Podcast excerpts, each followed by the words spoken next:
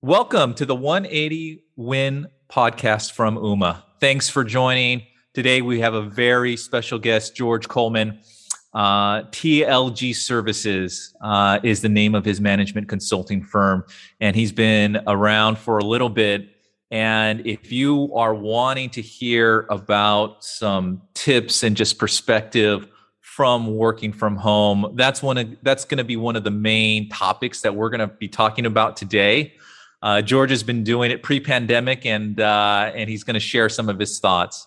And so, just as a reminder, the 80 UMA 181 podcast, we're here to talk about uh, situations that either business owners or entrepreneurs have overcome, but also to share some of the tips and tricks that they've learned, some of the wisdom that they've gained over, over the years to help uh, to help you all out as uh, as our listeners. So, with that said, George, uh, welcome to the podcast. Uh, maybe you can introduce yourself. Sure. Thanks, Ken. Appreciate it. I am George Coleman here with TLG Services. I've been doing this, uh, as Ken said, for a good number of years and uh, been working from home uh, as a remote uh, uh, function. Started to say employee, but I'm self-employed. so, but I did start out as a remote employee back in the mid '90s, and shifted out on my own in 2006. So uh, either with either role, I've had a good bit of experience working from home. And, you know, when we came into the pandemic, it was like everybody was all of a sudden forced into working from home. Mm-hmm. And I mm-hmm. thought, you know, I'd be glad to share some of the tips that I've uh, developed through the years that might help some other folks. Yeah, appreciate that, George. And and it's kind of uh, it's kind of um, an interesting topic, right? Because there's so many of us that we're literally forced to work from home you know we we think we got it down right but then after a week two weeks three months six months into it we start to realize and learn wow this working from home you know there's uh, there's actually a lot of challenges that come with it and it's not all about the benefit of working from home.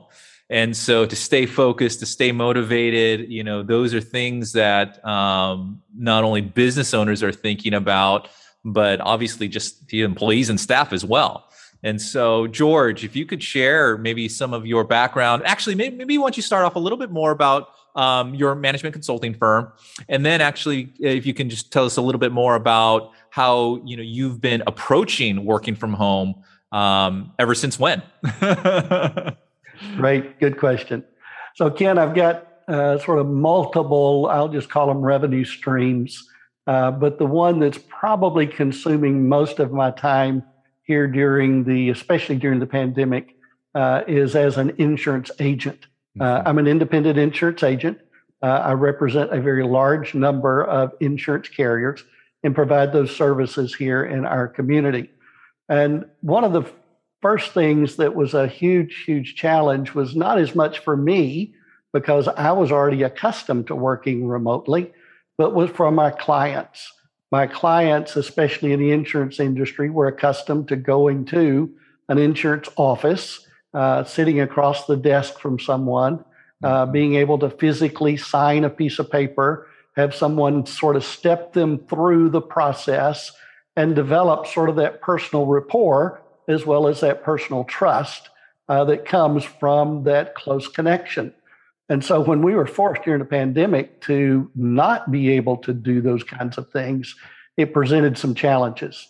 And I resorted to my prior career. My prior career was in technology uh, and still do some consulting in that arena, but that was all of what I was doing for uh, many, many years. And so I resorted to that to use video, telephone, and do what we're doing today. Uh, mm-hmm. not only Zoom, but using other kinds of tools as well to be able to connect with my uh, clients. Now, I did it with a uh, sort of a disconnected version instead of it being a live interaction.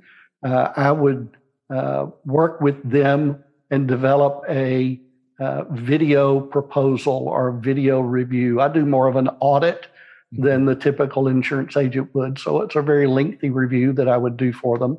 Uh, and that gave them the opportunity to see my smiling face. I'd have a big picture of me up in the corner talking, so you can see a talking head. So they'd see my smiling face, and I had some, you know, of my advertisements framed around the, the screen mm-hmm. so that mm-hmm. you could see my name and phone number and many of the carriers' logos there uh, that were sort of setting the stage which are the types of things they would have seen had they been in my office, seen those things hanging on the wall or on my mm-hmm. desk. So it was allowing them to be connected uh, there visually. And then I would scroll through and bring up their documents instead of it being across the desk. They'd be on their computer screen, seeing it in a mm-hmm. video, and I would step them through and address their particular issues. And even yesterday, I had uh, a gentleman get back to me and say, George, this is the most professional review I have ever had mm-hmm. in my insurance uh, dealings through the years. Now, this was a gentleman who was in his uh, mid to late 70s. So mm-hmm. he's been around a long time, seen a lot of insurance, mm-hmm. probably not as accustomed to seeing as much video and technology. Uh, but I've found that the clients really, really appreciate that extra touch. Uh, and it's allowed us to stay in touch that way. And then when we follow along and use the telephone, which ends up being more 90%, maybe 70%, 90 is probably a little high. Mm-hmm. Uh, 70% of our interaction is over the telephone. They've mm-hmm. got that face in their mind and they've got that trust that's been built by what felt like a personal touch. Right. So that's been right. something that's really been beneficial. That's that's really interesting in terms of uh, um, you know having personal items that represent who you are uh, as part of the visual that they're seeing in a video meeting, um, especially because um, so many video conferencing solutions, um, ours included, actually, we we offer virtual backgrounds and you've actually gone counter to that in in some way or to degree to make the conversation a little bit just more personable as you said right? Having you know whatever items that you may want to include that express uh, who you are as well as the relationship you might have with that particular client. That's uh that's an interesting that's an interesting way to go george. Well you know i found that when somebody is selecting an insurance agent, but it's mm-hmm. true no matter what business you're in. When someone decides to do business with you, mm-hmm. there's a high degree of trust. Mm-hmm. Uh, it's a good book that I read many, many, many years ago that talked about the speed of trust mm. and the impact that that has on commerce and being able to do business. People want to do business with people they can trust. Mm-hmm. And so those are subtle but significant things that you have to weave into your communication. Mm-hmm. And if you start adding video, then you have to think about how, what are the subtle things? Mm-hmm. Uh, maybe I never draw attention to them. Maybe they're just there in the background. But what are the subtle things that are going to communicate trust to my clients? George, as it relates to, again, working from home, and dealing with a variety of different home situations. Uh, for me personally, um, I have small kids, and sometimes it's actually very difficult to uh, to work from home with uh, small kids. What would be your advice there as it relates to any uh, remote situation where you're also having to, you know, also provide childcare?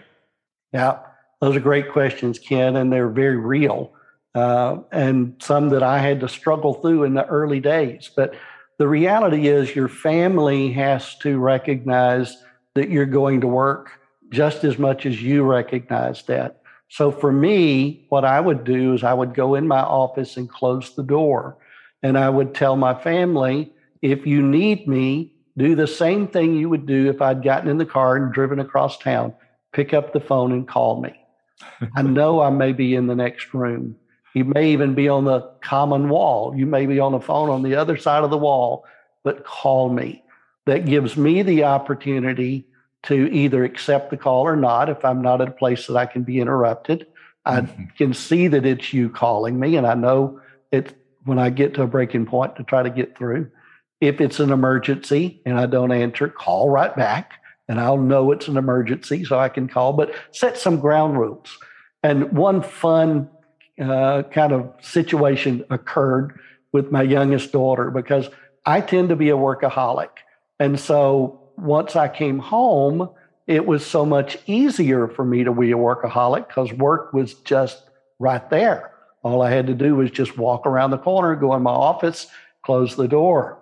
And so I got to the point where I said, I need help in not being a workaholic. I want to be just as committed to the family.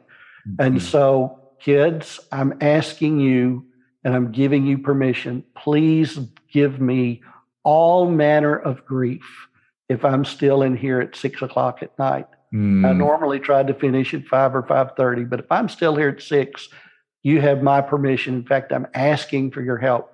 Come give me all manner of grief. They looked sort of puzzled. Then a grin started coming on their face, and they said, You mean we can give you grief, Dad? And I said, Yes, I need your help. So that's about a month or so in, into that, I'm hearing sort of a scratching noise on the door uh, to my office. Uh, and I'm trying to figure out what's going on. I finally get up and go over, and my youngest daughter had been making a makeshift next number served, grab this number, uh, next number served. And I looked at her and I said, You're giving me grief, aren't you? And she said, Yes, sir, I am. you need to come out. that is awesome. Um, yeah, you know, setting boundaries like that is a great idea, and um, and I'm going to have to institute that uh, in my household because it's it's really distra- You know, calls on your cell phone you can easily just click off, and to your point, you know that somebody's trying to get your attention. Whereas uh, a knock on the door, I mean, especially if you're on a call or whatnot, that knock can be heard yeah. and it's and it's extremely distracting um, but the other point that you hit on which is balance right and or you know or harmony right how do you how do you maintain that and uh, especially especially where you know work from home situations lend themselves to actually just working a lot of hours um, and putting boundaries on that to to create some balance is is is another uh, great piece of advice. You know, um, in in terms of uh, you know transitioning to working from home, I've been trying to still wake up uh, as early in the morning as I used to, um, 5 a.m. and uh, and get to work really early. And I've tried to maintain that during uh, during COVID. Um, but to be honest with you, it's been tough. How has it been for you? Um, and what do you do to stay motivated? Those are good questions, Ken. And those are things that I started developing habits many, many years ago. But they start out psychologically. It's here that mm-hmm. you've got to focus on uh, mm-hmm. when you're thinking, I'm going to work. I right. need to get dressed to go to right. work. I need to right. be prepared. But as you've talked about it, be focused. I need to go to work.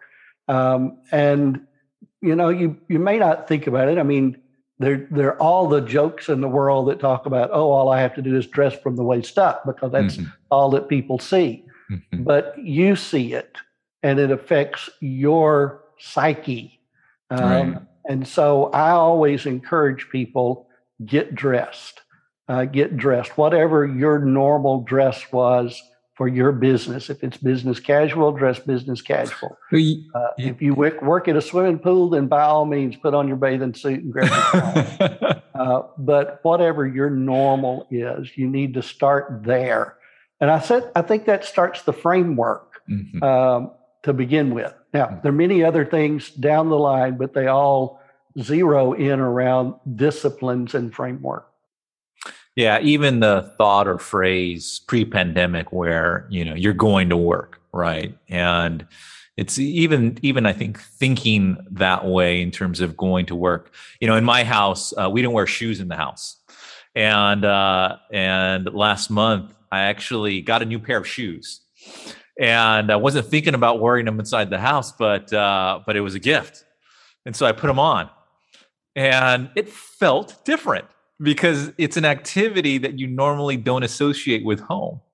And uh, and so lately, I just been wearing, you know, I'd, I'd, be getting up, you know, getting dressed, and actually putting on a pair of shoes because mentally it's not associated with being at home it's associated with going out you know and uh, and it's a, and it's personally just a very different feeling uh, you know wearing shoes inside the house obviously they're clean shoes they're brand new shoes but well you know that that's a great point that you make and the reality is we all take on different personas we mm-hmm. have our work persona we have our sort of friend casual persona, we have our family persona, and many of those have got uh, dress associated with it, what clothes we're wearing, what kind of things that we do.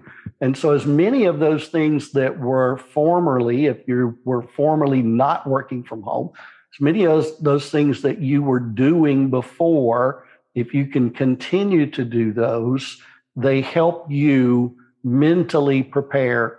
I'm at work. Mm-hmm. Yeah. Um, in terms of again the situation that we're in, and many of the small businesses um, that we come across, they are professional services uh, oriented. Uh, others are more sort of main street uh, uh businesses. But you know, on the professional services side, where relationships are so important, um, in a remote in a remote situation, what advice would you give to some of those business owners that are listening in in terms of how you can even still through a virtual you know modus operandi you can still maintain strong relationships? Right. Well the first thing that's important is you have to be you. Mm-hmm. um, and when you were you before being forced to be at home part of you uh, had a particular style of the way you interacted and connected with your clients or prospective clients. Mm-hmm. And if that didn't include the telephone as a primary communication medium, maybe in the past you used the phone to set up a meeting, but you really connected with your individual once you were physically together. So you were not accustomed to the vocabulary and the process and the dialogue being done over a telephone that was the same dialogue you were now doing across the desk. So that you need to recognize that just because the phone's there and just because I know how to use a phone, that I may not have in my past used that medium to be me. Mm-hmm. And so you feel a little awkward with it and there's a little bit of learning curve that you've got to go through. So, my advice to folks, if that's true to them, is find some friends, find some family, and start practicing because you've now got to learn to take your old style of communication and deliver it in a different medium. Mm-hmm. Let me switch gears on you a little bit, George. Um, as you think about the you know your your you know the growth of your business and how you needed to you know there was you know a slight pivot in terms of what you also transitioned into. But even in the past year um, what were some of the biggest challenges that you had to either overcome in your career or obviously through the pandemic period? Yeah probably the biggest one was the challenge of helping my clients be comfortable with what I was already comfortable with. This was not new for me, but it was very, very new to them. And so that was that was a big challenge. And so I had to use some tools that they were accustomed to, like email, for example. And I would just send them a one sentence email that says, click here to learn more, or click here to see your insurance review. Just a right. simple little sentence Right. I'd embedded a link right. that sort of forced them to start exploring. Well, you know what? Maybe we stay on this path a little bit just in terms of client relationships. Um, even in a non-pandemic world, finding new clients, it's it's a tough thing, right? Um, and um, you know, in a pandemic world, finding new clients when they're um, when a relationship sale is is so much better when it's live in person what what kind of tips would you give to the entrepreneur that's looking to start a relationship based business? It could be insurance it could be real estate it could be you know any number of professional services that rely on relationships that rely on referrals. What kind of tips would you give and just wisdom as it relates to building that that business up you yeah. know from scratch yeah well and you hit a key word there on referrals i always look for what i call warm leads mm-hmm. uh, or a somewhere where i have a bridge that there is some type of connection that's pre-existent. It may not be very big, but there's a mm-hmm. pre-existing relationship. Uh, it's gotten to the point today that because of referrals from my clients, my phone rings. Mm-hmm. Uh, and so I've got my client base accustomed to saying, George saved me a huge amount of money. Mm-hmm. And on top of that, he helped me with this accident and this. Ac- I've never had an agent do this before. And it doesn't take somebody saying that too many times before they start saying, well, who is this guy? Where can mm-hmm. I call him? You know. Um, now the community we live in has got uh, our own private little social media, and so mm-hmm. they'll talk about it there as well. Mm-hmm. But you know, going back before all this and looking just over my career, uh, it's it's always been based on what I call uh, walk across a warm bridge or a warm relationship. So. Mm. If you're using LinkedIn, for example, and you've got a company that you're wanting to approach, mm-hmm. look throughout your network to see who you know that mm-hmm. already knows you that is either working at that company or is maybe one level removed from that person and start asking for introductions or recommendations. Um, as you say, relationships are so significant these days. Most people will not take the phone call from a stranger. Yeah, you're you're right, and especially in the world that we live in, where robocalling has just become prolific. Um, you know, it's you know what we're finding and seeing is you know people are more reticent to you know pick up from a phone number that they don't know. And um, and I, I, think it also depends on the kind of sort of individual. If you're not a salesperson or if you're not you know a hunter it's you know you can afford so to speak to ignore calls or numbers you don't you know uh, recognize Right. Well, on the other hand, if you're reliant on you know those uh, kinds of sales efforts, you're going to probably pick up every single phone call, right?